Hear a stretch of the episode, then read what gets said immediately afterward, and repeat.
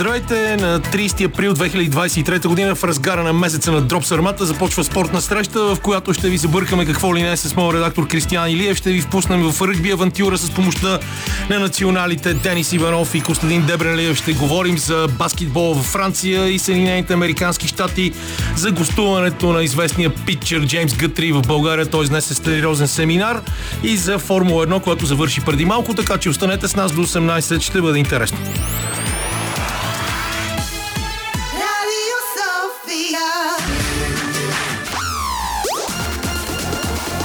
Спортна среща с Камена Липиев. Здравейте отново, Камен Липив, разбира се, тук, както винаги, на сам Любен Ковачев на звукорежисьорския пулт, Лия Големино избира музиката. С Кристиян Илиев сме в студиото, за да се забавляваме следващите два часа, които се надявам да бъдат пъстри като закъсняващата пролет навън и да ни разкарат през много от възможните спортни теми. Само, естествено, казахме Формула 1. Серхио Чеко Перес печели преди малко голямата награда на Баку на Азербайджан във Формула 1 с втора победа за сезона. Той доминираше през почти цялото състезание. Втори остана на US отборник от Red Bull Макс Верстапен, а Шал Леклер, Леклер от Ферари, който спечели вчерашния спринт и днес имаше пол позишен, завърши на третата позиция. Това беше 51 обиколки по улиците на Баку в една доста интересна писта. Четвърто място за Фернандо Алонсо, пети Карлос Сайнц и шести Луис Хамилтън. Това е последната новина от света на спорта, която ние започваме с нея нашето предаване, да преди да се пуснем в някакъв обзор в днешния ден, в който може би ще бъде решена и титлата в футбола в България, защото всички очакват с голям интерес така нареченото дерби между ЦСКА София и Лудогорец по-късно тук в София. Днес да видим дали дали червените ще успеят да изпълнят мечтата си да спечелят титла след много-много дълга пауза и да прекъснат доминацията на разградчани.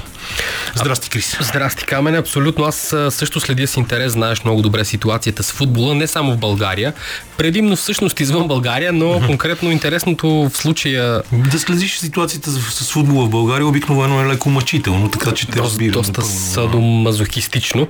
Но интересното е, че откакто е създаден футболен клуб ЦСК, никога не е имало десетилетие, в което ЦСК да не стане шампион. Така че това е доста интересна ситуация според мен. Между другото, в последното десетилетие, т.е. между 2010 и 2020 година, Левски също не е ставал шампион, което също е прецедент. Така че аз мятам, че е абсолютно време това нещо да се, да се промени, да се прекрати тази хегемония на Лудогорец. Няма да коментираме къде е заслужена, къде не е, но аз мятам, че ЦСКА трябва да стане шампион този сезон и днес стискам палци на червените, въпреки че последните два матча бяха доста неубедителни, този с Левски, както и този срещу Пирин Благоевград, които са в дъното на таблицата. ЦСКА изигра да, даже доста силно полувреме срещу Пирин. Първото говоря, но смятам, че това не е нивото, което би могло да подхожда на един шампион на България, макар и шампион на България. Все пак трябва да е по-високо нивото. От друга страна и Лудогорец не са никак убедителни напоследък и не играят най-добрия футбол, който сме виждали от тях в последните години. Въпреки това, това е може би също и един от най-толерираните в България отбори в последните години, да, каквото и да си говорим. Много колеги написаха коментари коментари. Миналата седмица говорихме за това, че техният матч с Локомотив София, например, си беше общо взето доста сериозно потупване, даване на начална скорост към титлата. Но честно казвам, аз винаги отказвам, че по хигиенични причини не искам да се занимавам с български футбол, така че кажи нещо друго от футбола, нещо, което тебе те интересува, което е станало в изминалите дни. Ами да, няма как да не мине седмица, в която всъщност да не си поговорим за, за Висшата лига и по-конкретно за моя любим Манчестър Юнайтед. Ти знаеш, че аз много страдам напоследък, тъй като за втори път се случи Манчестър Юнайтед да подари точка на съперника в спечелен двобой. Става дума за визитата на Тотнам от последния кръг. Между другото, Манчестър Юнайтед играят и те днес, но преди това играха с Тотнам и завършиха 2 на 2. 2 на 0 водеха след първото полувреме, повече владение на топката и като цяло по-убедителна игра показаха червените дяволи, но същото се случи каквото и с Севиля в първия матч, който завърши 2 на 2 между двата отбора. Същото направиха и с Тотнам. Не знам защо изведнъж волята им за игра някак спадна, а пък Ерик Тенхак отново направи някои доста така, нека ги наречем изненадващи смени, които определено повлияха на играта по негативен начин, що се отнася за отбора. И смятам, че това е нещо, което доста дразни феновете на Манчестър Юнайтед, които след идването на Ерик Тенхак определено тръгнаха нагоре и бяха бетонирани в тройката, което е изключително, така как да кажа, постижение предвид Манчестър Юнайтед в последния и предишния сезон. Въпреки това обаче съм абсолютно убеден и до някъде спокоен, че Манчестър Юнайтед ще успее да си спечели правото да играе в Шампионската лига. Просто ми се искаше да завършат трети пред Нюкасъл, а не четвърти, което обаче изглежда вече малко по-вероятно. Ми да, тези двата отбора играят точно в момента. Преди 8 минути започнаха мачовете на Манчестър Юнайтед срещу Астан Вил и на Ньюкасъл срещу Саутхемптън. играят още Борнемът и Лийдс и Фулъм и Манчестър Сити, като Манчестър Сити супер изненадващо поведоха с гол от успа на, Робокоп Холанд в, още в самото начало на двубоя. Това е единствения а, открит резултат до момента. В българския футбол стана нещо интересно все пак с нощи да. и това трябва да го отбележим. Още повече, че Боян ще ни се сърди, ако не го кажем. Той беше на стадиона в Плодив на откриването на а, новия, новия стадион на Ботев, който дълго време беше изстрадан от запалянковците. В крайна сметка те си върнаха колежа, но не започнаха добре първия си матч там, защото загубиха от Левски пред препълнен стадион, който пък всъщност беше може би най-важното в цялата тази да. история. 18 хиляди разпродаден ни билети. Левски обаче развали празника пред тези 18 хиляди с поредната си минимална победа 1 на 0 с гол на Рикардино в 65-та минута след грешка на защитата на Ботев. Но това е българското първенство. Тези колоси Ботев и Левски отдавна са с глинени крака. Ботев а, играха отново само с чужденци. Левски, въпреки всички кризи, все пак успяват да се промъкват и да атакуват четвъртото място в първенството, да търсят евентуално проби в Европа, независимо от всички драми, които имат в момента. Аз чакам с нетърпение плейофите в българското баскетболно първенство, защото те започват само след два дни, на 2 май, във вторник, а, с няколко много интересни двубоя, като фокуса ще бъде прикован върху това, че вечното дерби отново ще съществува в четвърт финалите на българския баскетбол. ЦСК играе срещу Левски, на втори, пети, евентуално ако има трети матч на 8 май.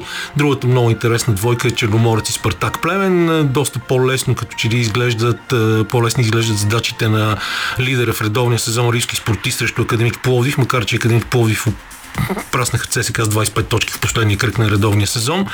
А, и на Балкан срещу БРО е отбор, който пък е раз, раз, раз, трисен от финансова криза и може би ще иска да си приключи сезона по-рано. Но това са неща, които ще гледаме следващата седмица. Със сигурност аз все още съм впечатлен от поредната победа на националния ни отбор по ръгби. Вчера нашите треснаха Словения 39 на 19 на националния стадион и имаше около 6000 души, което wow. беше супер. А, и то при това не беше входа свободен, имаше билети и а, успяха да останат на, с надежди за класиране в по-горното ниво на европейското ръгби. То минава обаче през гостуване на отбора на Кипър на 13 май, матч, който трябва да бъде спечелен. Ще дойдат Костадин Дебрев и Денис Иванов в втория половин час на нашето предаване. Двама български национали от Локомотив София, които ще ни разкажат за този матч и за въобще цялото това, то, целият този възход на българското ръгби под ръководството на френския треньор Ромен Балмис.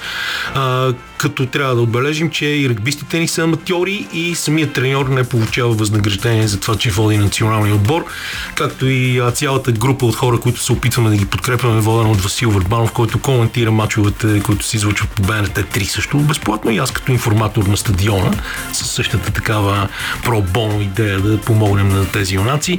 А, днес завърши ми Балканската лига по баскетбол на инвалидни колички. Преди да дойда тук и да гледаме заедно Формула 1 долу в редакцията, а, гледах а, матча на българския тим Левски срещу а, сърбите от Ниш. Нашите спечелиха убедително, но това им стигна само да, за второто място.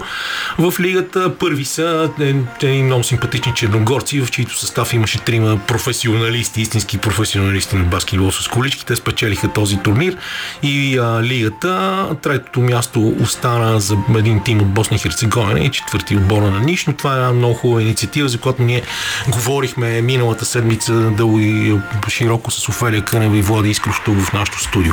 Нещо друго интересно от спорта през тази седмица, въпреки че ти репетираш с моята приятелка Лилия Баджиева и едва ли само спорта ти е в главата в момента. Ами всъщност днес се провежда това, за което споменахме с теб преди две седмици, а именно откритото национално състезание по кудо за всички възрасти, което тече и в момента, като последните матчове предстоят, те са вече за професионалистите, за мъжете. И имаше доста интересни, доста интересни резултати от страна на децата. Всъщност децата до 12 годишна възраст, както споменахме, на бързичко само казвам, играха по правилата на класическия Киокушин и между другото клубове от София са тези, които предимно спечелиха медалите, но няма как да кажа всичко това преди да е приключило съвсем и да е минало награждаването, така че ако остане време или пък ако има интерес за по-нататък, със сигурност ще обърне внимание на това. Добре, нека сега си пуснем едно парче и да се готвим за първия ни телефонен разговор, който ще бъде с Франция и моята добра приятелка Десислава Ангелова, която прави чудеса в баскетбола за подрастващи жени там. Е, както винаги се случва в живите предавания, имаме доста рискове и както миналата седмица Иво Иванов не си дигаше телефона в Калгари, сега пък Деси Ангело в Ардените не си дига телефона, но да ви кажа първо каква е причината да искам да си говорим с нея днес. Това е защото тя за трета поредна година достигна до финалите на първенството на Франция до 18 години за подрастващи, след като миналата година смени отбора си Мондевил с флемска рол баскет от Ардените, където се намира и една известна френска националка от близкото минало Омел Бодера. Деси и нейния съпруг, бившия световен шампион по бокс Киркор Киркоров, предприеха това, тази нова френска авантюра. Тази година стигнаха до финала, загубиха с три точки разлика от един от големите отбори в френския женски баскетбол и в Европа в последните години. Тима на Бур 68 на 65 и нашата шига с нея беше дълго време за това, че ако успее да спечели и тази титла с чисто нов отбор, тя ще се самопровъзгласи за един от най-великите треньори треньори на всички времена. Не се получи, малко не достигнаха на тези финали в Берси, които се играят всяка година за Купата на Франция. Всички възрастови групи се събират в най-престижната френска зала в центъра на Париж, за да мерят силите си пред пълни трибуни, както се играят мачове и в Евролигата и в NBA с страхотно представяне и всичко останало. Този матч, тези, които се интересуват от вас, могат да го намерят в YouTube. Има го целият матч, може да се гледа. А, ние аз ще продължа отново с баскетбол, поради простата причина, че тази седмица започнаха директните елиминации в Евролигата. Евролигата, която предлага също великолепни двубои и изключителни драми. Най-голямата драма през ам, тези дни беше в Мадрид, където играха трети от редовния сезон Реал срещу сръбския партизан, който завърши на 6-то място в ам, а, редовния сезон след 34 изиграни кръга. Там се намира и Матия Лесор, който е основният конкурент на Сашо Везенков за това да бъде избран за MVP, най-добър играч на Евролигата, но това ще стане ясно на финалите между 19 и 21 финалната четворка в Каунас, кой ще спечели този индивидуален приз. Барселона и Партизан спечелиха по два мача в първите си серии, като Партизан спечелиха първия си двубой срещу Реал, Реал с тройка на Кевин Пънтър 40 от секундата преди края, а при 95 на 80 сет във втория матч. Абсолютно безпомощни бяха играчите на Реал Мадрид и оттам нататък стана една, един от най-големите панаири, както обичат да казват хората в България а, на терена, защото баскетболистите на Реал не можаха да издържат а, провокираха многократно своите съперници и минута и 40 секунди преди края Серхио Илюл, един от най-добрите испански баскетболисти, който се завърна за тази серия след контузия, фаулира много грубо въпросния Кевин Пантър.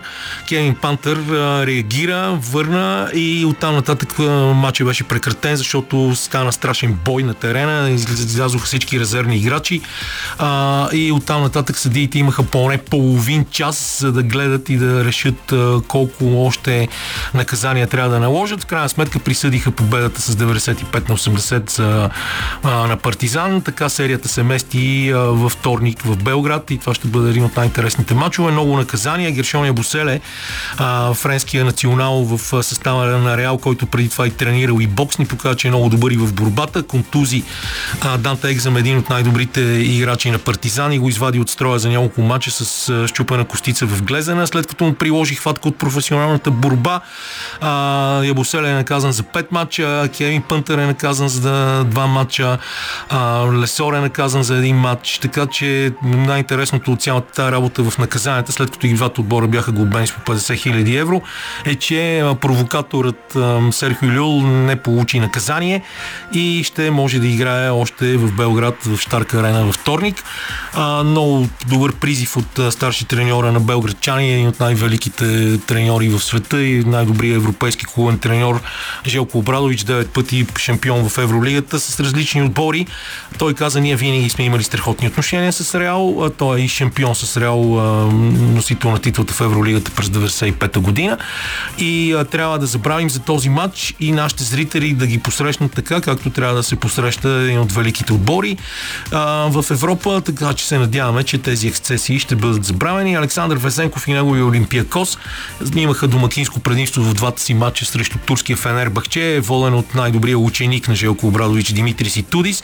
И Димитрис Итудис успя да измъкне драматична победа в матч номер 2, така при изравнена серия една на една победи. А, мачовете се местят в Истанбул, за да се изиграят трети и четвъртия двубой в а, сряда и петък следващата седмица. А, и останала другата серия също е при резултат една на една победа и Макаби Телавив победиха Монако в първия двубой като гости, след това загубиха и в Телавив се места серията малко по-късно през следващата седмица при една на една победи. За това какво става в Телавив ще чуете и в края на предаването с един интересен материал на Феня и Искра Декало.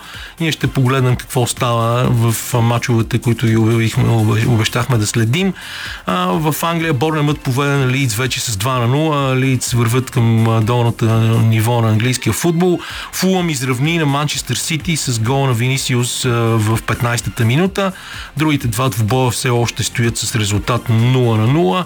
В Испания Кадис води на Валенсия с 2 на 1, като има още 3 мача, които ще си играят по-късно тази вечер. В Италия Интер победи Лацио с 3 на 1, на Кремонезе и Верона играят в 26-та минута с резултат, при резултат 1 на 0 за Кремонезе. Наполи Салернитана 0 на 0 и с Уол Емполи 0 на 1. А в българското първенство също имаше един матч, който не знам дали да ви, да ви казвам резултата от него, но в крайна сметка Беро е Пирин Благоевград 1 на 0.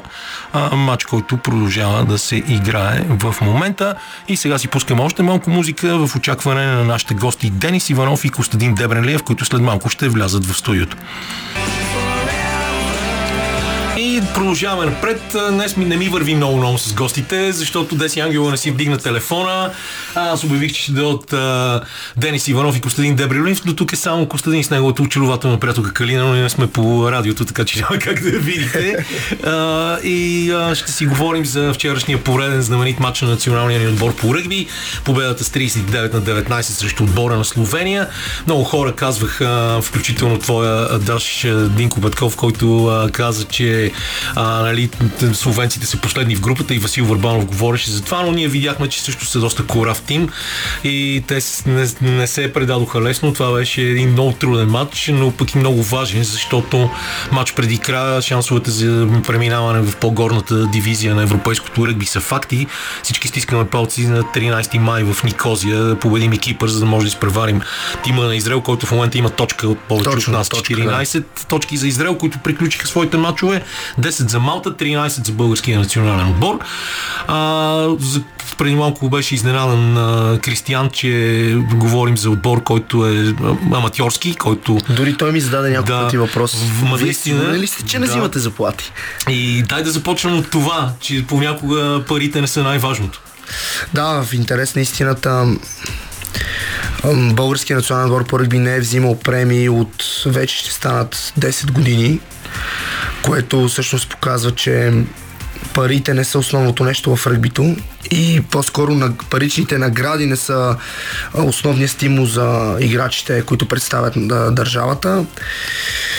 Но все пак без тях нямаше как да се осъществят всички тези лагери и цялата тази подготовка, благодарение на която Румен Балмис, както аз обичам да го наричам ефектът Балмис, позитивният ефект на българското ръгби, ще ще бъде факт, тъй като хора като а, като, като него, като а, всички, като цяло неговия екип, които спомогнаха за нашето развитие, всъщност а, успях да го направят благодарение на всички наши спонсори и невероятни хора и българи с голямо Б, които помагат на българския спорт. И аз честно да ти кажа, в момента си държа това, което е един от помощниците на, на Румен, момчето, което, да, момчето което се занимава с да, статистиката. Те са Тибо и да. а, Дамиен. Да, Тибо дойде и ми донесе това и аз честно да ти кажа, много малко български професионални отбори, а, с изключение, разбира се, на страхотния скаутинг, който правят моите колеги в Националната баскетболна лига. А, не, не съм виждал такава статистика разбита, която показва какво може да се очаква от отборите, какви са преимуществата при схватката, при играта с топка, въобще всичко останало, което включително индивидуалната статистика на всеки един от хората, които са играли за отбора на Словения в последните, може би, две години, защото тук има, а, има рана повече от 25 има играчи при ръгби 15, знаем как е положението. Така че съм много впечатлен от цялата тази работа, но дай да, ако искаш да излезем малко от този балон, за да те представим те по-добре, добре, защото ти напоследък си много популярна фигура. а, съвсем наскоро участва в рубриката Аз съм на колегите от Българската национална телевизия. А, също времено си треньор на Младежкия национален отбор и също така си треньор на новия проект, който стартира в нов български университет на отбора по ръгби. Как успяваш да жонглираш с толкова много топки, особено когато те не са много лесни, защото все пак свещеното яйце не е а, кръглата топка, която може лесно да се върти на пръст. Слава Богу, много топките, с които жонглирам, са еднакви, т.е. на една и съща форма, така че не ми представлява никакъв проблем. Все пак това е моята любов и любовта на всички мои колеги, които се занимават с треньорство по ръгби в България, така че не бих казал, че се затруднявам, защото е много интересно и много красиво, когато се сблъскаш с човек, който никога, абсолютно никога не е чул за този спорт, никога не е хващал такава топка, говоря, визирам новия проект на Нов Български университет. Всъщност там беше сладката работа. За първ път аз се изправих пред проблема да обяснявам какво е ръгби на хора, които абсолютно никога не са се занимавали с него, тъй като до момента съм работил само единствено с хора, които са се занимавали малко или много с този спорт на професионално или не ниво. И беше много забавно, тъй като самия аз понякога се изправях пред трудности да си обясна на себе си първо дадена ситуация, за да мога да я сдъвча и да я направя на, в разбираем език и разбираеми рамки за студентите на в Български университет. Все пак е нов проект и е, все още се, из, се учим и вървим заедно този път на развитие. Така че е доста забавно, докато с младежки национален отбор ам, успяхме да положим едни доста солидни основи върху това да изградим една идентичност, за която аз много често говоря, не само аз и всички колеги в българското ръгби, а именно това, кои сме ние, кои сме ние като хора и кои сме ние като играчи, представящи България. Момчетата се справиха превъзходно, въпреки а, загубата ни срещу Швейцария. Имахме само 6 дни подготовка, но това нямаше да бъде възможно без помощта на Българска федерация ръгби и хора като Людмил Димов а, и чрез неговата фирма City които дават непрестанно а, пари и а, спонсорират всички наши дейности. А, Павел Велков, който е технически директор и непрестанно помага нашата работа, особено на ниво детско и юношески спорт. Знаеме всички в България, че абсолютно всеки спорт е изправен пред а, проблема с кадрите, т.е. детско и юношеския спорт, а, децата, младежите, които се занимават като цяло с спорт, намаляват. Бройките са изключително слаби и всъщност цялата тази работа не само на Румен, но и на федерацията дава плодове, а именно сформирането за първ път в българската история на националния отбор до 20 години и всъщност тези момчета написаха история. Въпреки естествено поражението си, ние трябваше за 6 дни да настигнем 20 годишна работа в правия път, визирайки Швейцария, но не сме далеч. Смело твърдя, че изобщо не сме далеч, тъй като имахме ам, сед, само, извинявам се, само 4 момчета, които бяха на 19 годишна възраст, всички останали бяха на по 16 и 17, докато швейцарския национален отбор пък имах само 3, които са на 19, всички останали на 20, което на 20 годишна възраст, което всъщност показва новото поколение, новата вълна в българското ръгби е доста обещаваща. А, и като говорим за това, че ти си тренер на младежкия национален отбор, нека да кажем, че и ти всъщност си на младежка възраст, защото ти си на 24 Да. и може би така намираш по-лесно общ език с а, всички тези момчета, а, за които знам, че се опитваш да ги учиш дори на история, не само на нали, в, точно това, за което каза, да развием кои сме ние, да имаме идентичност.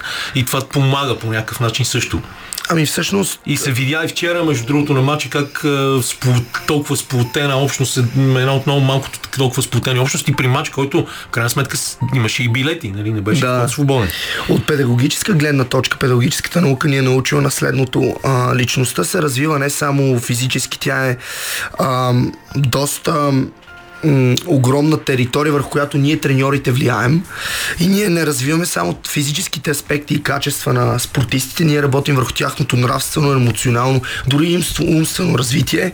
И всъщност до голяма степен това, което успяхме да установим с моите колеги национални селекционери на до 18 годишна възраст и вече до 20 годишна възраст е, че състезателите все по-малко и по-малко се интересуват от историята на нашия спорт и като цяло историята генерално нали, на нашата държава. И всъщност това беше един проект, който ние започнахме именно да запознаем играчите на, българска, на българския национален отбор по ръгби до 20 годишна възраст с нашите най-знаменити битки, за да изчерпат от там мотивация да разберат, че България абсолютно винаги е била изправена пред сериозни проблеми, но това, което ни е помагало ние да се спасим е именно погледа в една точка, всички заедно да гледаме и да бъдем на една и съща страница и най-важното, което е вярата.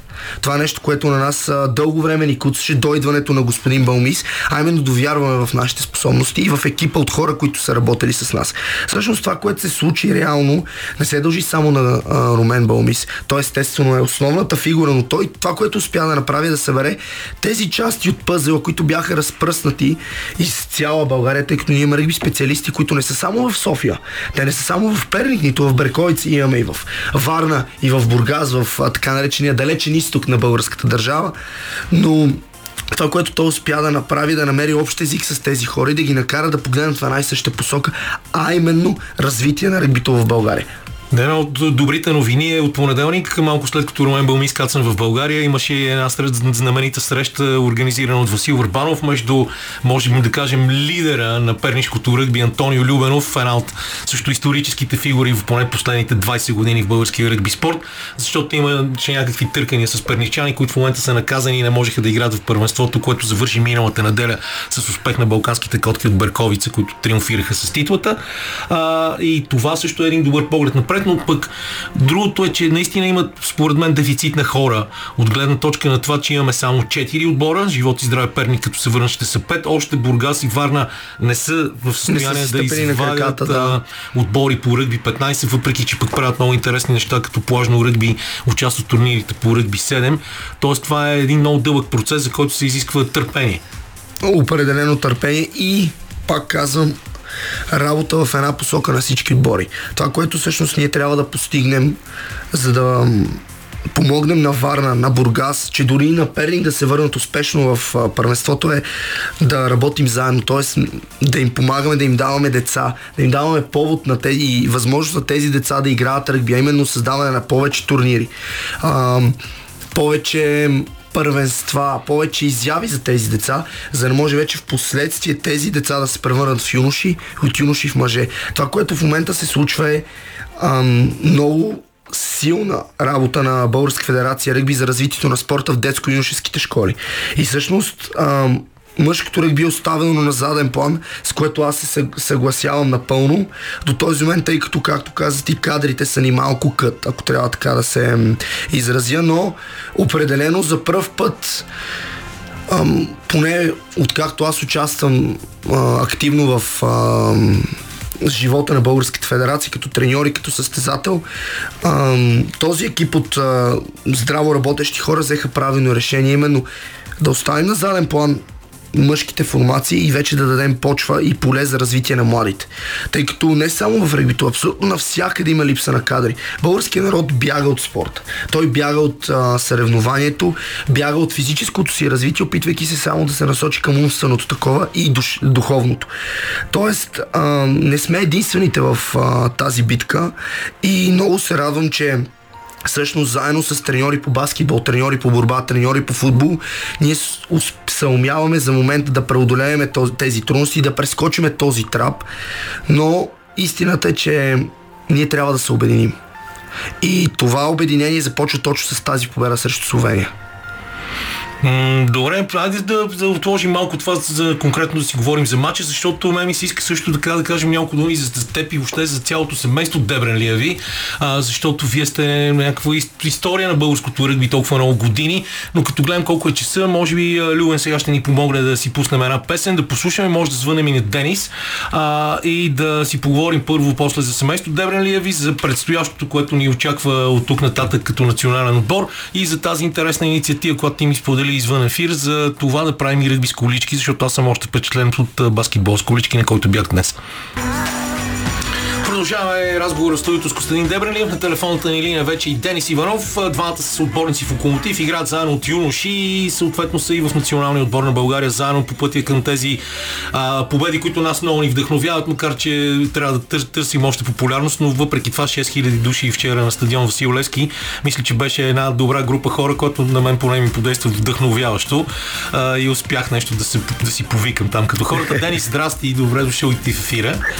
Здравейте! А, радваме се да те чуем. А, кажи ти няколко думи за този матч, а, в който доста време постоя на игрището и спечелихме с 39 на 19 благодарение на една много силна игра, макар че доста от вас не бяха доволни спомням си, че Пепи Николов каза, трябва да се учим от грешките си.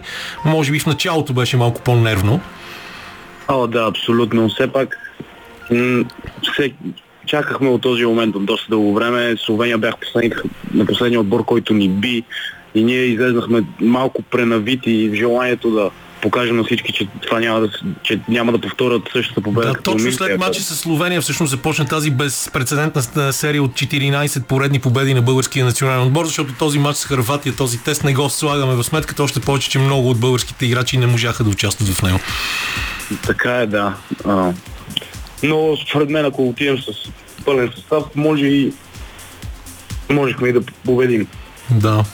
И добре, няколко думи за вчера, за това как успяхте да се подготвите, защото това, което аз поне виждам отстрани е, че вие наистина работите като единен организъм в един от най-сложните колективни спортове. Само австралийския футбол има повече хора на терена, освен ръгби 15. А, и за 5-6 дни да, да бъдете наистина като един, един човек да действа на терена беше, беше впечатляващо. Да, сигурно е било впечатляващо, но е, но е изключително трудно а, това, което постигаме ние за рамките на това късо време. Матчът беше изключително труден в началото, но и до края също, все пак последните няколко 10-15 минути играхме на нашите 5 метра, позволихме няколко есета да ни направят по наши грешки, което не е от нали, тяхна, така, така да го кажа, от техните добри изпълнения, а по-скоро от нашите грешки което беше най-големия проблем. Да, не сме доволни от Доволни сме, че бихме, но знаем, че можехме много повече. А, да, словенците също така имаха много тежка схватка, което беше някакъв проблем за нашите. Доста масивни младежи бяха извадили те срещу вас на, на терена на националния стадион Василевски. Младежи силно казано. е, за мен аз съм на 57. да, младежи силно казано, но да, наистина бяха много тежки и опитни играчи, които а, все пак за нашата схватка, която е предимно от млади нали, момчета, е, е доста трудно да оперираме срещу хора с такъв опит и доста повече килограми от нас. Но все пак, според мен, след първите няколко схватки почнахме вече да, да осъзнаваме как да, да поправим грешките в схватката и почнахме да си отстояваме терена. И трябва да кажем, да, да, да признаем и тримата, че имаме и много сериозна фигура в лицето на нашата 15-ка, също не е толкова млади. Иван Иванов, който на 35 години вчера направи 3 сета и чудеса по игрището също за не му личат. Да. Абсолютно. Ми, да, добре, а аз много ти благодаря просто, че се включи. А, и ако искаш остани да ни слушаш, Мария, тук имам още 5 минути да си поговорим. А, а, стигнах аз до това да разпитвам Динко за историята на семейство Дебренливе, но ти я знаеш по-добре от нас, така че не знам. Динко, казвай се, аз по Динко Коце, айде аз с Динко, който Няма проблем. А, да, идва от а, Франция, както и да е. Давай. Всъщност, ам, семейство Дебрен Леви е най-голямата ръгби фамилия в България, тъй като баща ми и неговия брат са първите хора, които са се занимавали с този спорт. Следствие на което и всъщност братовчеда на баща ми и брата на баща ми са първите, които са се занимавали с този спорт, са записали в а, а, Костим Брод, ако не се лъжа. Тогава Костим Брод е бил много силна ръгби школа, особено детски юношеския спорт. След което вече баща ми се е присъединил естествено, въпреки нежеланието на неговия брат, тъй като не е искал да го излага. Поне така казва баща ми. След което при след което идваме и ние, аз и брат ми, Смилко Дебраниев, които... А... Който за съжаление сега не може да играе, защото да. е контузен, претърпя операция, на рамото ти ходи дори да му помагаш в тези тежки моменти за него. Да, и всъщност, а, когато ние започнахме да се занимаваме с ръгби, баща ни не беше много доволен, тъй като самия той не желаеше от нас да се занимаваме с този спорт, защото финан... чисто финансово ние не можем да се издържаме, а се знае, че всеки един спорт изисква повече от 100% всеотдаденост и работа, за да може човек да успее и да просперира в тази сфера но крушата не пада по-далеч от дървото, така че не само аз и брат ми, а и нашите братовчери практикуват регби, така че ние сме много голямо регби семейство и мама, за съжаление, не е много благодетелства на всеки уикенд. да, определено не е, но а, сега, понеже имаме още около 3-4 минути за да завършим този разговор, а, да поговорим за това какво предстои. Ти спомена тази идея да започва ръгби на колички в Националната спортна академия, която е основният център на, на ръгби спорта. Те дълги години организират и този турнир по ръгби 7 и винаги помагат и за ръгби развитието на ръгби при жените, където споменате вече пламен Павел, Павел Велков Павел Велков, беше да. доста активен през годините. Той все още е и всъщност тази инициатива на Павел Велков да влезне и т.е. и България да стане част от семейството на Уилчер ръгби или така нареченото ръгби в инвалидни колички е една уникална инициатива, която показва всъщност, че България изобщо не е далеч от а, световните ръгби сили, тъй като ние не развиваме само мъжко ръгби, както казвате, ние развиваме женско и ръгби в а, колички, което показва всъщност желанието на нашата федерация да продължаваме да растем, въпреки трудностите и финансовите проблеми, които ние имаме, ние да продължаваме да растем и да популяризираме този невероятен, безспорно спорт в България. И мисля, че много хора ще научат доста интересни неща на 7 юни, когато е премиерата на първите две части на документалния филм в името на Бог Ръгби, който разказва цялата история, не разказвана до сега на български ръгби спорт. А, гледате ли вече към 13 май? О, да.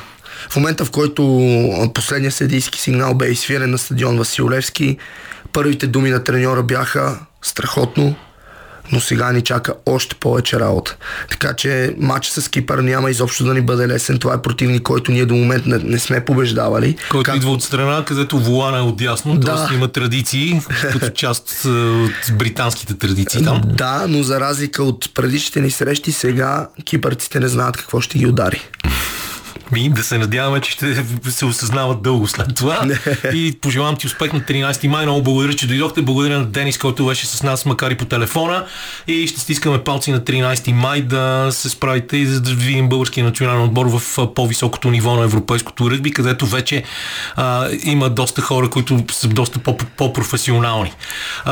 Костадин Дебренлиев беше в студиото, Денис Иванов на телефона, за да си поговорим за победата на България над Словения с 39 на 19 в а, дивизия Юг на европейското ръгби. Нашите са на път да спечелят тази дивизия при победа на Кипър на 13 май.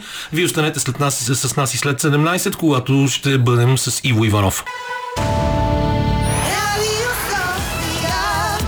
Започва втория част на спортна среща днес на 30 април 2023 година. След малко ще попадне в дебрите на американски професионален спорт и плейофите в NBA и Националната хокейна лига с помощта на Иво Светославов Иванов.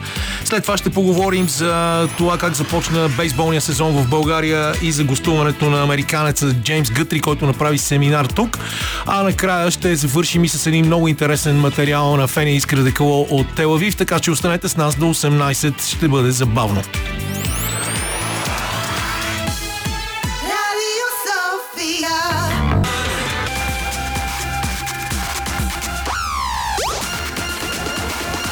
Спортна среща с Камена Липиев.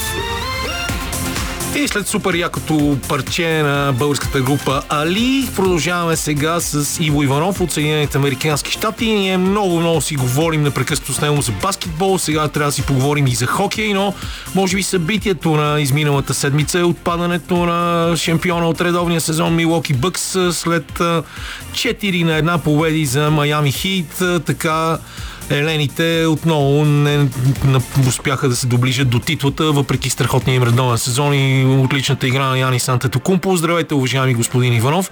Предполагам, че еклектичната музика в нашото предаване отново ви е харесала. Е, разбира се, разбира се. Феноменален музикален редактор. А, музикален редактор ти е виртуоз. А, винаги, винаги на ниво. Що се отнася до Милоки, а, не чак толкова виртуозно представяне на а, най-добрият отбор през редовния сезон. И това до голяма степен се дължи на феноменалния Джимми Батлер. Камене има, има Джимми Батлер и има плейоф Джимми Батлер. Да, има Не знам дали знаеш. двама различни, да. да. на плейоф Джимми Батлер, който е нещо нереално. Този човек мобилизира сили, които пристигат от някакво успоредно пространство в момента, в който започнат плейофите и прави неща, които не сме виждали. А, просто този човек собственоръчно елиминира най-добрият отбор в редовния сезон в лигата. Да, вярно е, че Янис се контузи в началото на серията и не беше съвсем същият, но може би според мен основната причина е много слабата игра на Крис Мидълтън, от който се очакваше да бъде а, основният, основният на Яни Сантетокумпо в тази серия, но той игра много слабо, много неубедителен, а, скамейката изчезна и също така защитата на Майами беше на ниво, а треньорът на Майами беше на много високо ниво. Ерик Сполстър направи великолепна серия. Мнозина смятат, че Алекс Полстра в момента е, ако не най-добрия, поне един от най-добрите треньори в лигата, независимо и от чудесата, които прави Майк Браун в Сакраменто. Да, да, аз съм съгласен, защото ресурсите, с които разполагат, са крайно незначителни. Знаеш ли кое е много интересно? В отбора на Майами има 7 човека, 7 човека, които не са избрани в драфта. 7 играча, които никой не ги е искал в Националната баскетболна асоциация. Този човек взима тези ресурси, които на пръв поглед са втора или трета ръка и превръща от тях обява един много ефикасен механизъм. А, на последното отиграване, с което а, Джимми Батлер изпрати последния мач в продължение, бяха на път да загубят, Ерикс после начерта великолепно отиграване, което Джимми Батлер мина през два заслона, а, перфектно поставени, е, трябваше да блъсне лекичко защитника си, за да, за да отбележи в последната секунда на матча, но беше много добро треньорско решение това и естествено великолепно изпълнено, което се дължи, знаеш ли какво, на безброй тренировки, безброй пъти отиграване по време на тренировки, за да може да бъде изпълнено по този начин. Така че наистина много, много добра работа свърши а, Алекс Полстра. Джим Батлер е просто нереален а, в тази серия. И а, въпреки, че Милоки всъщност играха не много лошо, знаеш ли, Брук Лопес кара над 30 точки последния матч. Въпреки това, въпреки това не успяха, не успяха да се справят с, а, а, с Майами. И още нещо, Джеру Холидей се води за, може би, най-добрият защитник на периметъра в а, Националната баскетболна асоциация. Той падеше Джимми Батлер и не можа нищо да направи срещу него. Толкова е добър този играч. А. А, и Милоки, както ти предвиди, а, в началото на сезона, и аз бях много така изпълнен с суперлативи спрямо на Милоки и очаквах да бъдат основни претенденти за титлата и две години по-късно отново да я спечелят. Но а, ти каза, че не ти се струват а, достатъчно потентни, за да се състезават в а, плейофите срещу сериозни защити и се оказа прав. А, но знаеш ли, голямо удоволствие са плейофите в Националната баскетболна асоциация. Бях зажаднял да гледам баскетбол, в който се играе защита. Да, в NBA това нещо не се вижда много често, сега в плейофите е задължително обаче. Да, да. И най а, изпитвам истинско баскетболно естетическо удоволствие, наблюдавайки играта. Защото се играе действителен баскетбол, а не тази а, комедия, която се разиграваше през редовния сезон. Аз не съм виждал от години толкова слаба защита в Националната баскетболна асоциация през редовния сезон. Помниш ли какви резултати имаше? Да, помня. по 300 точки на матч. Всеки кръг имаше двама-трима играчи, които караха над 40 точки.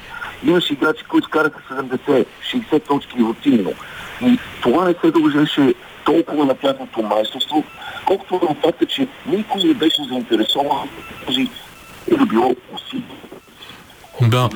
Между другото, не знам защо, но нещо връзката ни е много, много лоша и ако искаш а, да направим малко по-рано прекъсването за, за песен, да пуснем една песен сега, аз да те а, набера още един път, за да опитаме да я направим малко по-добра. Защото напоследък Добре. се губят думи от няколко изречения. На всички сигурно не се иска поне за един ден да бъдем Джеймс Бонд, особено в Kissing All the Girls, а Иво така е предполагам и при теб, нали?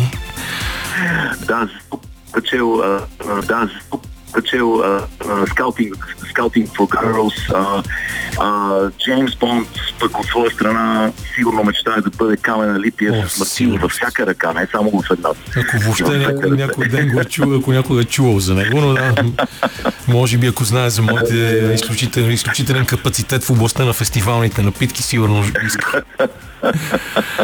Страхотно парче. А, ми, да, ние изчерпахме всичко за, за тази серия. Казахме, че се играе добра защита в плейофите, но да, доста серии приключиха. На практика на Запад единствената отворена серия е, ще се реши до вечера Kings и Warriors 3 на 3. А в Да. източната конференция всички матчове приключиха с победи на Майами, Нью Йорк Никс, Филаделфия 76ers, които се класираха първи и Бостон Селтикс, които имаха най-много проблеми с двете си загуби от а, Атланта Хоукс, а пък Нева Нагетс вече успяха да победят и Феникс Санс в първия матч от полуфиналите в западната конференция. Да, Денвър са много впечатляващи. Много са впечатляващи, че Мал Мъри играе великолепно. Никола Йотич естествено е просто хирургически а, прецизен, а, прави тотална дисекция на всяка защита, с която се сблъска. Независимо къде, кой го пази, този човек е просто професор по баскетбол. А, ако имате възможност, скъпи слушатели, гледайте а, тази серия, защото Никола Йотич наистина е удоволствие за сетивата удоволствие за сетивата. Днес също има феноменален матч Golden State срещу Сакраменто. А, това е решаващ матч. Това е седем, седми матч в серията, ще се играе в Сакраменто. Знаем, че Golden State бяха много слаби през този сезон като пости. А, но все пак това са шампиони. Все пак там е Клей Томпсън, там е Стив Стеф Къри. А, така че аз очаквам те да отговорят на разгрома, който получиха от дома в последния матч и да се противопоставят на иначе много силния отбор на Сакраменто. Интересното е камен е победителя в тази серия. Ще се сблъска с Лейкърс, които изглеждаха като валяк а, онзи ден. Валяк. Просто минаха през Мемфис и като хартия ги, ги смачкаха. И ам, изглеждат много, много добре Лос Анджелес Лейкърс. Тази а, масивна рукава, която направиха по средата на сезона, беше много успешна, много хитър ход на Роб Пеленка, техният генерален менеджер, намери точно необходимите играчи и ако Лейкър се сблъскат с Golden State, представи си рейтинга, какъв ще бъде, телевизионният рейтинг. А, тези два отбора, които не могат да се понасят, а, ще бъде много интересно. Ако Сакраменто продължат, това ще е колосален успех за отбор, който Камене, не знам, последния път, който спечелиха плей-офни серии Сакраменто, не беше отразена тази победа от социалните медии, защото нямаше социални медии. Да. В а, Филаделфия защото Джоел Ембит по всяка вероятност ам, е много сериозно контузен. Дясното му коляно е подуто, има някакви, някакви връзки, които е възможно да са скъсани ам, и няма да играе, почти сигурно няма да играе в първия матч. Ам, и а, другото, което искам да спомена, Нью Йорк Никс за първ път от много години изглеждат много, много добре.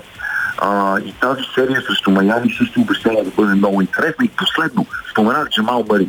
Камене, идва световно първенство по баскетбол. Август месец. В, в Филипините, Япония и Индонезия. Жребия беше изтеглен през седмицата. Да, точно така. Групите вече са, са ясни. Но знаеш ли аз за какво се замислих? Просто наблюдавайки колко силно играе Джамал Мей. Камен е отбора на Канада. Отбора на Канада, който е в една група с Франция, ще бъде много интересна група и Латвия, ам, има толкова много просто феноменални играчи в момента в Националната баскетболна асоциация. Арджей Берет в Нью Йорк Никс е страхотен. Споменахме за Мъри, който е в Денвер и в момента може би така най-силният гард в момента а, в, в, в плейофите. А, и после а, Кели Олиняк играе много силно в Юта. Кори Джосеф играе много силно. Знаеме Ендрю Уилинс на какво е способен. А, имаме а, Юджин Оморуи в Детройт Пистенс, който също много силен. Шейден Шарп, а, и така нататък, и така нататък, и така. Има едно 15 играча в момента канадци. А, разбира се, Шай Гилгаз Александър, който е неопазим в Оклахома. А, и имаме в момента генерация, канадска генерация, която е способна да спечели как световната титла, според мен. Така че ще бъде много интересно. Просто исках да го спомена, защото много от нашите слушатели и фенове на баскетбола дори не знаят, че а, тези доста нашумели играчи напоследък са всъщност канадци. Mm-hmm, да, така е, наистина много канадци напоследък се появиха. Въобще между много хора, които не са родени в Съединените Американски щати, правят чудеса под кошовете на NBA. Ти спомена Никола Йокич а, и още много-много други. А, но да се прехвърлим, сега се чуя къде, къде те прехвърля към Националната хокейна лига, където също е голяма сеч. Да и където да. има три серии от първия кръг, които ще се решават в седми oh. мачове. Колорадо Еваланш срещу Кракен, а, също така Девилс Рейнджерс и Бостън Флорида. Тези всичките серии да са изпратени в седми мачове. А също така и драфта в НФЛ беше тази седмица и то беше в Казас. Да, да, да, беше тук в Канзас Сити. Много интересно как а, един драфт се превърна в спектакъл, в колосален, огромен спектакъл. Защото когато аз пристигнах в Съединените щати, драфта не беше събитие. Просто се обаждаха на съответния играч по телефона в дома му му съобщаваха, че е избран от тези пъщи отбор. Сега драфта се е превърнал в много, много мащабно събитие, спектакъл. И а, тази година драфта се състоява в Канзас Сити. Не мога да ти опиша какво беше построено, какви структури бяха построени. А, а, а, фонтани и така нататък. Мотли Крю свириха по време на драфта. А, появиха се в центъра на един огромен фонтан, се появи Тони Ли с своите барабани. А, просто се е превърнало в атракция а, този драфт и беше наистина колосално събитие. Над 100 хиляди човека пристигнаха от други градове в Съединените щати в Канзас Сити. Хотелите бяха препълнени, ресторантите, баровете и така нататък и така нататък. А, беше много интересно и въобще е много странно това, но е много типично американска черта. А, всяко едно събитие да се изтиска по някакъв начин финансово и да бъде превърнато в шоу спектакъл. А, за Националната хокейна лига обаче, а това наистина е много интересно. А, ти спомена, че имаме три мача, които са вързани 3 на 3, три серии. А, една от тях а, включва два отбора, които не могат да се понасят исторически. Нью Йорк Рейнджерс и Нью Джерси Девилс. Това са съсед, съседи, които не могат да се понасят. Всички очакват с огромно нетърпение този матч. Сиатъл и Колорадо. Също много интересна серия и разбира се най-изненадващото е Флорида Бостън, ще бъде решен в, 7, в седми матч, като имаш предвид, че Бостън хвабиха рекорд за всички времена. Влезнаха в историята на а, световния хокей, а, поставяйки рекорд за най-много победи в редовния сезон. Те на практика бяха непобедими. И ето, че сега само на една крачка да излезнат от плейофите, още в началото срещу Флорида. Така че а, този матч е много, ще бъде инфарктен. А, Говорили сме с за нашия общ любимец Пастернак, на когото тук казват просто паста, който е, който е неопазим, неопазим нападател на полза. Освен, а, освен да изтискват събитията финансово, американците много обичат и да изтискват имената и да си ги правят така, както на тях има е удобно. Да, да. И като стана дума за имена и за чужденци в а, а, баскетбола, А, вчера беше много интересно. А, Едмонтън играеха срещу Лос Анджелес Кингс в плей-офен матч и а, водеха, но а, се получи много интересна ситуация към края на матча, когато а, вратарят Стюарт Скинер, вратарят на Едмонтън, направи рутинно подаване, късо пасче пред вратата си. В момента на подаването стикът му се щупи на две.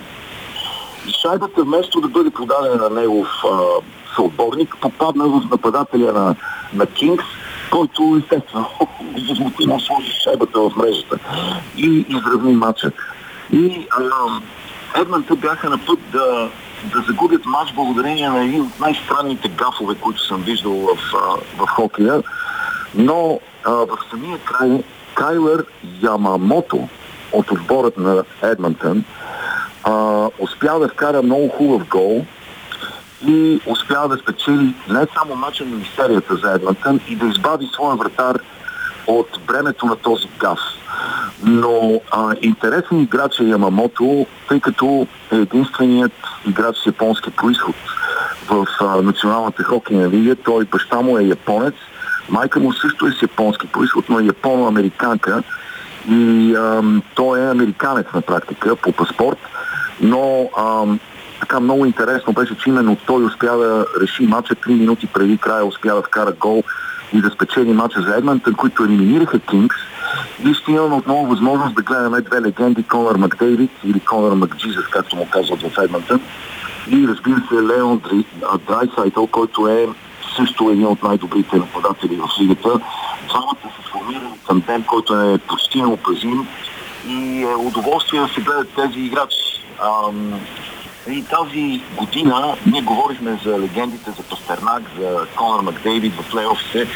За голямо съжаление, Овечкин няма да можем да го гледаме, защото Вашингтон дори не се класираха за, за плейофите, но а, такава е ситуацията. А, Торонто. А, листата най-после спечелиха серия. Знаеш от колко години канадски отбор не е печелил купата Стенли и сега Едмантън и Торонто продължават и с тях продължават и надеждите на, на, на Канада да спечелят купата Стенли.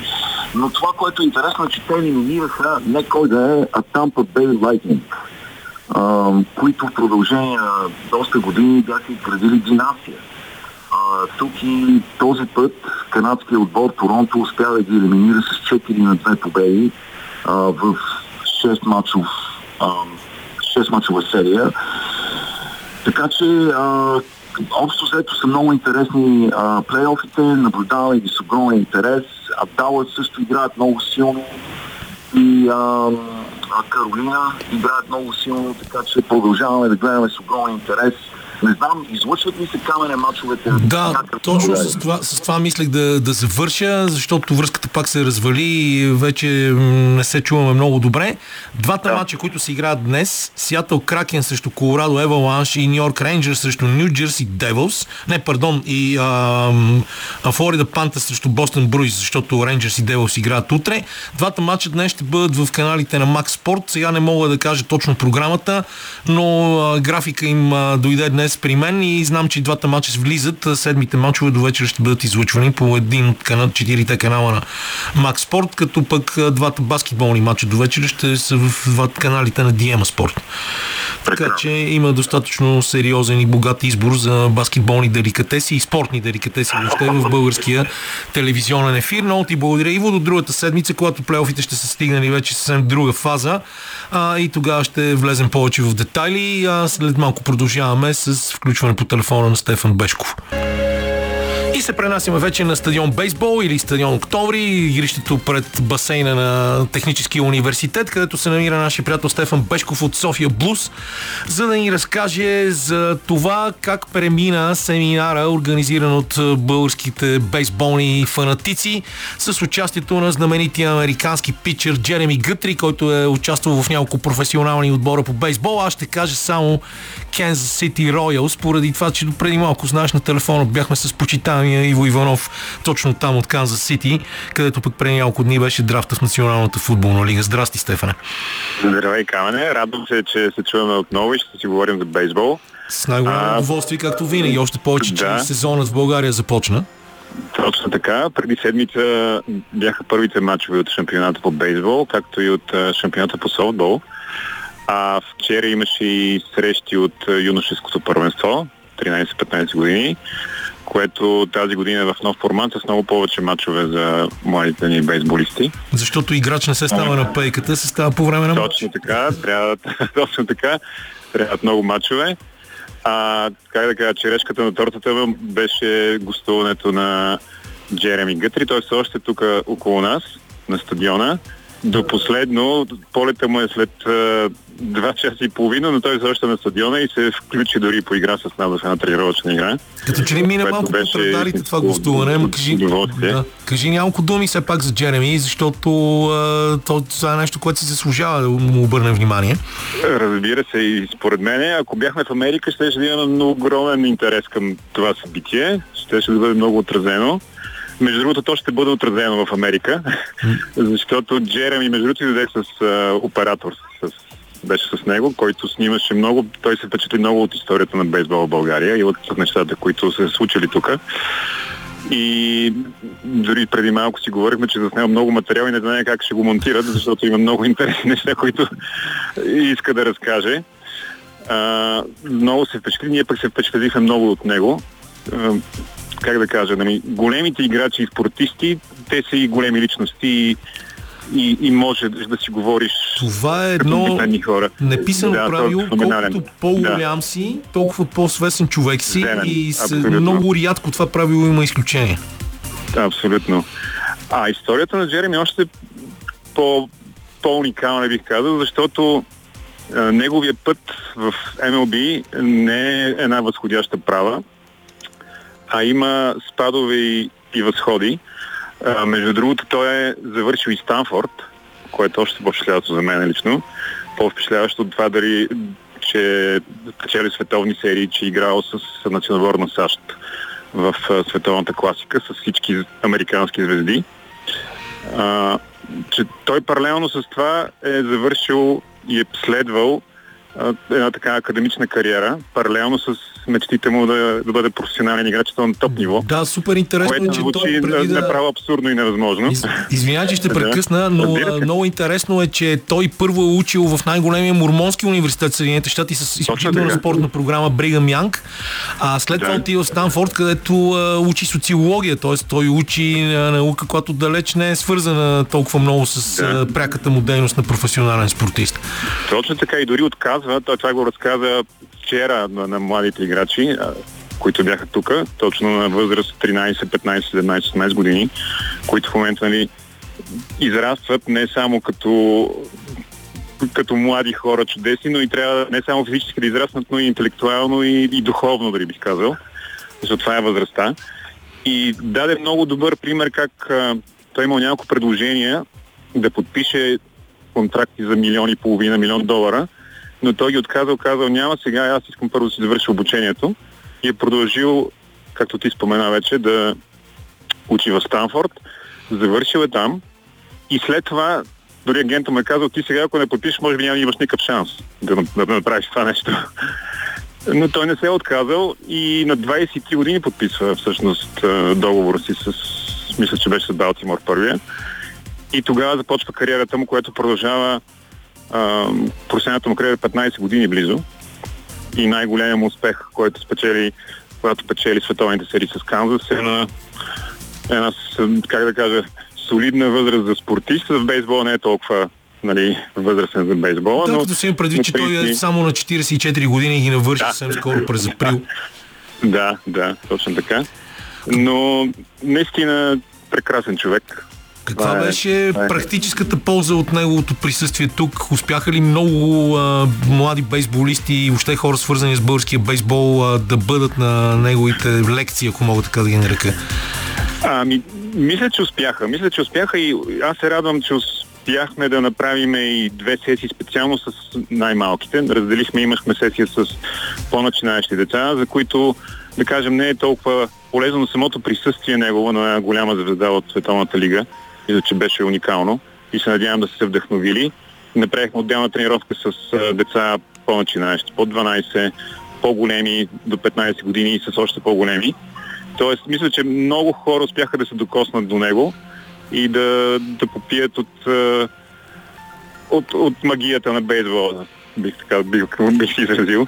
Да, аз бих те а, си позволил, понеже за разлика от тебе, а, аз имам пред себе си компютър и да кажа, че първия му професионален договор всъщност е с Cleveland Indians, т.е. да, бранд да, 22 номер да, в драфта да, през 2002 да, година. И е интересно, че първия му договор е 4, за 4 милиона плюс 3 милиона така наречен signing бонус, бонус за подписване, което означава, да, че той наистина е бил апетитна хапка за всички скаути. Абсолютно. Да, да. Точно така.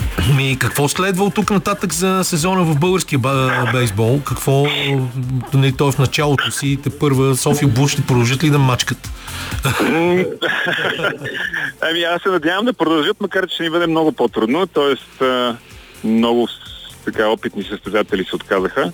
Но ние се надяваме на младите подкрепления, младите надежди, те да вече да поемат по-голяма тежест от, от отговорността да, да носят короната и да, да опитаме отново да сме на ниво, но ще ни бъде много по-трудно. Тоест, това е хубаво за бейсбол, защото шампионът ще бъде много по-интересен.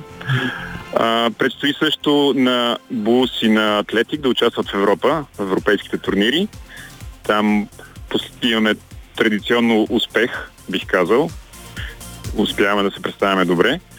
А, надявам се тази година да бъде така. Ще видим. А, софтбола също направиха хубави мачове миналата седмица и те започнаха а, шампионата си. Между другото, паралелно с този курс, който се провеждаше треньорски, имаше курс за треньори по софтбол, имаше специалист от Европа и имаше голямо посещение на, на, на съдийския курс по софтбол. Имаше много момичета тук. Тоест, нивото на, на съдийството в софтбол ще бъде също на ниво. Е, ние все пак а, сме оставили да, следа в историята с българска съдийка на финала на Олимпийските игри в Токио, нашата приятелка Мариана Атанасова Принс. А... Точно така, това се шегувах, че има също най-добрата съдийка в Европа, която е българка. Да. Тя между другото също беше на стадиона вчера, аз много се радвам, че, е... че успяхме да се видим и с нея. Не знаех, ако знаех, ще да, аз да, се, да се вдигна, ама аз бях на... И имаше звездно присъствие, да, звездно присъствие на, на стадиона. Аз бях на ръгби, както знаеш, и между другото това си говорихме преди малко с треньора на младежкия на национален отбор Костадин Дебрелиев, че наистина е задължително във всеки един спорт да се, да се гледа дълбоко надолу към а, създаването на школи, на усъвършенстването на децата, защото без това не става и няма как да, е да се стигне до никакви успехи. И не може да станеш Йоанис Александров или Мариана Принс. Кажи какво става с Йоанис? Йоанис предстои му сезон отново, доколкото знам, ще играе в Доминикана. Там една от подготвителните лиги, така да, да я наречем. той проведе подготовката си, спринт тренинг, беше част от Cubs. А, между другото, системата там е, че всички, които са подписали договор, започват едновременно феврари месец, т.е. той тренира с най-добрите от Чикаго топ състезатели до тези, които те първа са подписали договори, тренират заедно, могат да се срещнат, да, да обменят опит, така че той със сигурност се е наслаждавал на подготовката си пролетната подготовка и а, знам, че съвсем скоро трябва да започнат мачове в Доминикана и после ще продължи, мисля, че в Аризона. А, казва, че ще, ще ви информира, за да може да го следиме, да му се радваме на прогреса. Надявам се всичко да бъде окей okay с него и да, и да върви бавно, но стабилно нагоре. И искрено се надяваме. Аз благодаря да. на теб и на други наши приятели, като Явор Евтимов, с интерес ще след какво прави Йоанис и го чакаме лятото отново да, т.е. по-скоро началото на есента да се върне и да го поканим да. пак отново тук, както когато той дойде с цялото си семейство. Ми много ти благодаря. Знам, че след малко трябва да качваш Джереми на колата и да го возиш към летището, така че поздрави го от нас и му кажи, че го чакаме отново в България. Аз лично бих се радвал да му успея да се запозная. За съжаление, този път програмата ми не позволи. Стефан Бешков от София Бус ни разказа за старта на сезона в българския бейсбол, тренерския семинар с звездата от Висшата бейсболна лига Джереми Гътри и, с това, и за това какво предстои на нашата звезда в бейсбола Йоанис Александров отвъд океана. Ние прекъсваме, прекъсваме за малко музика още и след това накрая завършваме с един много интересен материал от Израел. И както ви обещахме, следва един много интересен материал на Фения Искра Декало, кореспондентите на Българското национално радио в Телавив. През изминалата седмица държавата Израел празнува 75-та годишнина от възстановяването си. С много неща може да се гордеят те на технологично ниво. Иновациите са много, сред тях капковото напояване, доматите чери, чери доматите, които ядем всеки ден, флашката, много от най-известните компютърни програми, но също така след следващата история ни показва как изобретенията помагат на хора в беда и как един младеж, който обича да се катери по планините, е успял да получи известен бонус от това. Нека да го чуем. Мнозина след като са им ампутирали крайници продължават да усещат болка там, където вече няма път. Знам го, защото бях тежко ранен като войник и лежах във военна болница. Там се запознах и с необикновен младеж, загубил пръсти на ръката си и единия си крак при опинизъм. Мечтата му беше пак да катери планини. Като инженер и специалист по бионика, реших да създам такова устройство, което да приема импулсите на прекъснатите заради ампутация нерви и посредством електроника да тушира фантомите болки. Изпитанията са в болница Шива, създадени с Бен Юда. Алпинистът станал известен с това, че е стигнал на 300 метра под Еверест, но не го изкачил. На няколко места по пътя е видял пресни трупове на алпинисти, които дори не са могли да се отстранят от пътеката и се е налагало да ги прескачат. Точно под Еверест бил паднал турският алпинист Айдан Ирмак. С него били играли на шах и дама в базовия лагер, докато чакали да спре бурята и да се отвори пътя към върха. Щом времето се оправило, десетки алпинисти се устремили към Еверест. Надав вече усещал победата си на 24 години, щял да бъде най-младият израелец, достигнал до покрива на света, когато видял Айдън да лежи край пътеката без кислороден апарат, без ръкавици и дори каската му се е била търкулила. Още е дишал. Студът е бил огромен. Надав можел да изкачи върха и да се върне за турски алпинист, но не се знае дали е щял да го завари да жив. Все е взел най-тежкото решение. Човешкият живот е по-важен от всяка победа. Качил колегата си на гръб и тръгнал надолу. Младежът бил тежък в безсъзнание. Когато се свестил, започнал да крещи от болка. Пътят до лагеря не бил къс.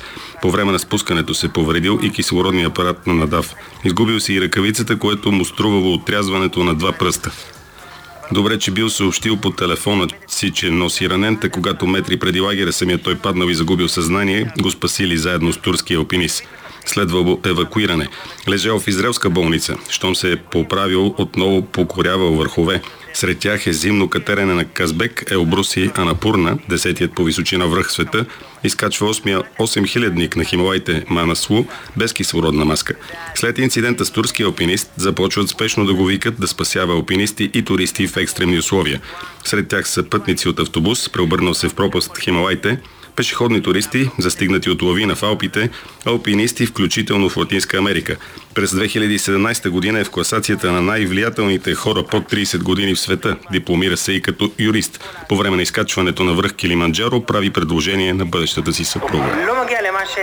Не винаги на доброто се отвръща с добро. Преди 5 години по време на изкачване на връх Канчен Дзьонга, 8586 метра, пада от корнис в пропаст. Намирал се на 140 метра от върха. Отново е бил без кислородна маска.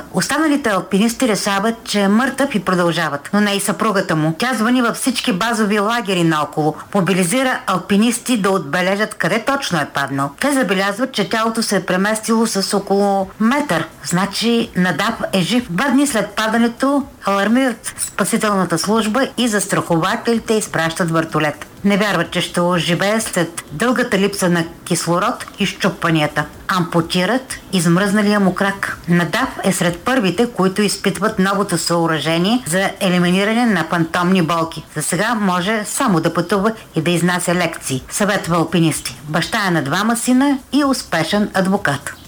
За Радио София от Телавив, Веня и Искра Декала. Тази много интересна история на, на Дав Бейн и Ехуда разказана през думите на изобретателя Рик Каци, разбира се, на Фене Искра Зекало, е също поредното доказателство за триумфа на човешкия дух, независимо от всички обстоятелства. Ние завършваме предаването след броени минути и с Крис тук той следеше какво става по мачовете. Успяха ли твоите хора от Манчестър Юнайтед да победят в крайна сметка на този тежък матч срещу Астън Вила? Ами всъщност аз не вярвах, естествено казвам го шеговито, тъй като винаги съм вярвал в силите на Манчестър Юнайтед, но а, вече 94-та минута всеки момент ще прозвучи последния съдийски сигнал. Манчестър Юнайтед продължава да води на Астан Вила с 1 на 0 след гол на Бруно Фернандеш в 39-та минута и между другото, както споменах в началото на предаването, Манчестър Юнайтед напоследък се дънят именно във втората част на мачовете и определено във втората част на втората част, така че до последно трепнем, но 94-та минута тече 6, доколкото виждам са минутите, които са дадени като продължение и се надявам да, да, да удържат, тъй като това е изключително ценен успех за борбата за третото място, но както казах, смятам, че и Манчестър Юнайтед и Ньюкасъл успяха почти сигурно вече почти и на теория да си уредят шансове в Шампионската лига, без да има проблем за тях. В другите мачове в Англия Борнемът разбива Лийдс 4 на 1, също в 94-та минута, Фулъм Манчестър Сити 1 на 2 и Ньюкасъл срещу Саутхемптън също 3 на 1. Ливърпул и Тотнам играят по-късно тази вечер. В Испания Вилереал и Селта Виго играят при резултат 2 на 1. А в Италия три класически хикса в края на мачовете, които се играят в момента. Много е забавно. Кремонезе Верона 1 на 1, Наполи Сърнита на 1 на 1 и с Лоло Емполи отново 1 на 1. Но както казва моя колега и приятел Тодор Попов, един от дояните на спортната журналистика, какъв ден! Господи, дай ми молете за днес поне още 3-4 чифта очи. Цитирам него в публикация във Фейсбук. Програмата на спортите маниаци е претоварена. Тенис от Мадрид, включително Гриша Окарас, по-късно тази вечер. Формула 1 завърши. 3-4 английски матча. Аякс ПСВ, ЦСК Лудогорец, финал, финал на световното първенство по снукър, което ние гледаме тук в студиото, но нямаме време да говорим много-много за него. Два мача от NBA, два мача от Националната хокейна лига. Наистина трябва да иска, може да се клонираш, ако искаш да изгледаш всичко. И ЦСК Лудогорец. Да. ЦСК Лудогорец, който може би ще реши спора за титлата в България или просто ще бъде едно добро, добра отправна точка, защото в крайна сметка в българското първенство има система с малко по-различни плейофи в последните няколко да. години. И това беше всичко. Разходихме се по света. В Франция ни вързаха тенекия, но ни се извиниха в последствие. В крайна сметка обаче два часа изминаха почти неусетно. Кристиан Илев беше с мен в студиото, Лилия Големино избираше музиката и Леуен Ковачев правеше чудеса на звукорежисьорския пулт с своите светкавични реакции, за което му благодарим. Слушайте новините на Българското национално радио след малко. Също така се абонирайте за нашия подкаст в SoundCloud и Spotify. И до следващата неделя. Чао, приятна вечер на всички.